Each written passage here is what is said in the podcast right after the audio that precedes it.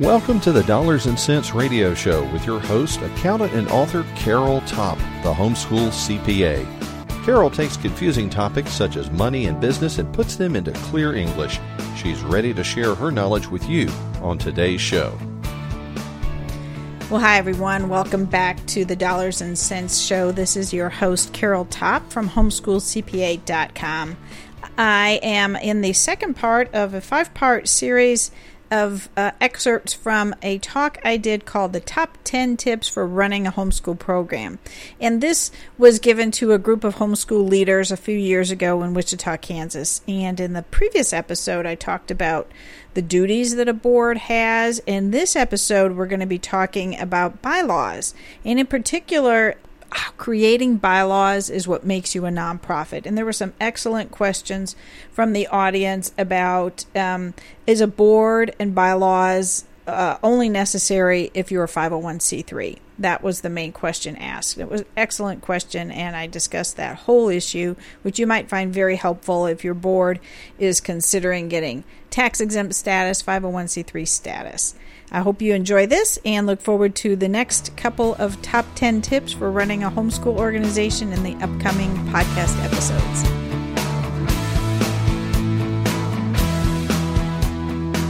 Bye, Bylaws. I think I'm going to be preaching to the choir again, but my advice is create them, use them, and set term lim- limits. Um, there, there are some people that have no term limits in their bylaws, and that that can be good because it keeps the continu- continuity of service, but then it means sometimes the leaders uh, are there for 10 15 years which is not always good either right? You get no f- new fresh ideas. It's, it's really a balance. Uh, you get new fresh ideas no fresh blood. Um, you exhaust the leaders things like that. So i do like term limits. My um, my church had the same treasurer for 30 years. You should never have the same treasurer for 30 years. He was a godly man, he was a wonderful man, but our church grew tremendously in those 30 years from a tiny organization to, like I said, multi million.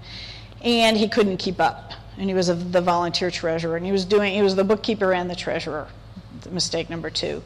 And so the one thing he stopped doing was balancing and reconciling the checking account because it was more important to just make sure that the deposits were counted and the bills were paid. So finally, we got a very strong chair of trustees who said, We're going to have an audit.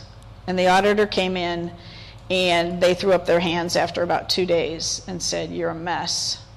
Get it fixed. And we hired a CPA, and after about a month, he threw up his hands and said, I think you have to take about a $50,000 adjustment to your checking account because what I see as your checking account and what the bank says is different by $50,000.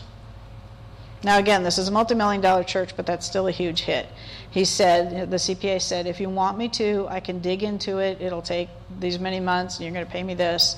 And we said, we'll take a $50,000 correction. We don't know where the $50,000 went. Over 30 years, it just nibbled away, right? Okay, so this is why we we I became the the second treasurer after after this 30 it was not easy for the for the for the board and this of course we had like I said we had a very strong chair of trustees for her to have that conversation with the man who'd been serving the church for 30 years like no more brought in a qualified CPA. He lasted, and excuse me, a treasurer. He, he only lasted about a year and a half, and then he moved, and then I came on as church treasurer. But I, I only served three years.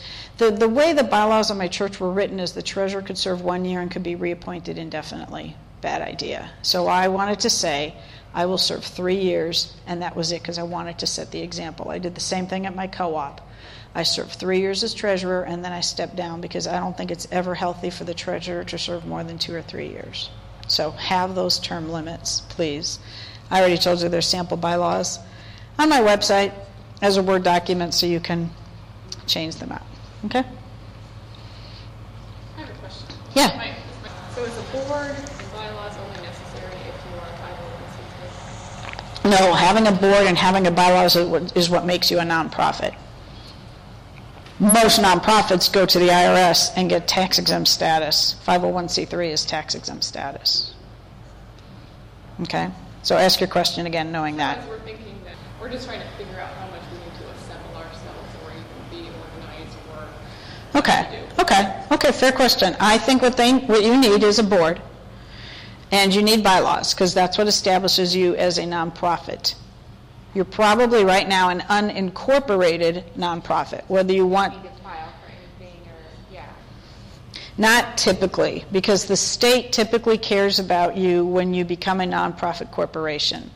Most of the time, they don't, quote, care about you in the terms of requiring you to file anything with them until you become a nonprofit corporation. You may never become a nonprofit corporation. You may stay small, like you guys we were talking at the break, may stay an unincorporated association. That's just a group of people who pool their money for a common activity. I compare it to the friends going out to dinner and splitting the check, right?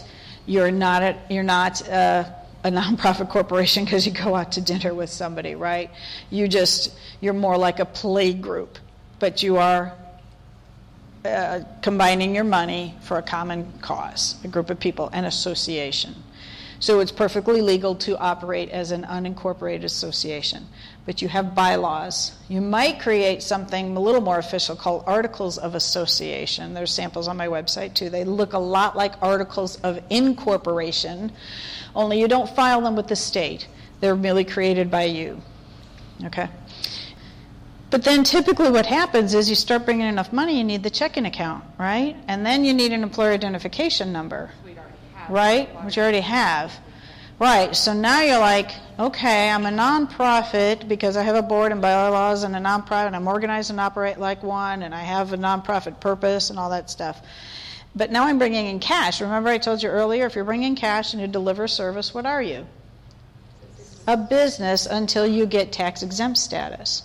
So, how do you get tax exempt status? You go apply with the IRS, or there's a little loophole for organizations less than $5,000 of annual gross revenues that they can, quote, self declare. So, you guys stand up one day and say, We self declare.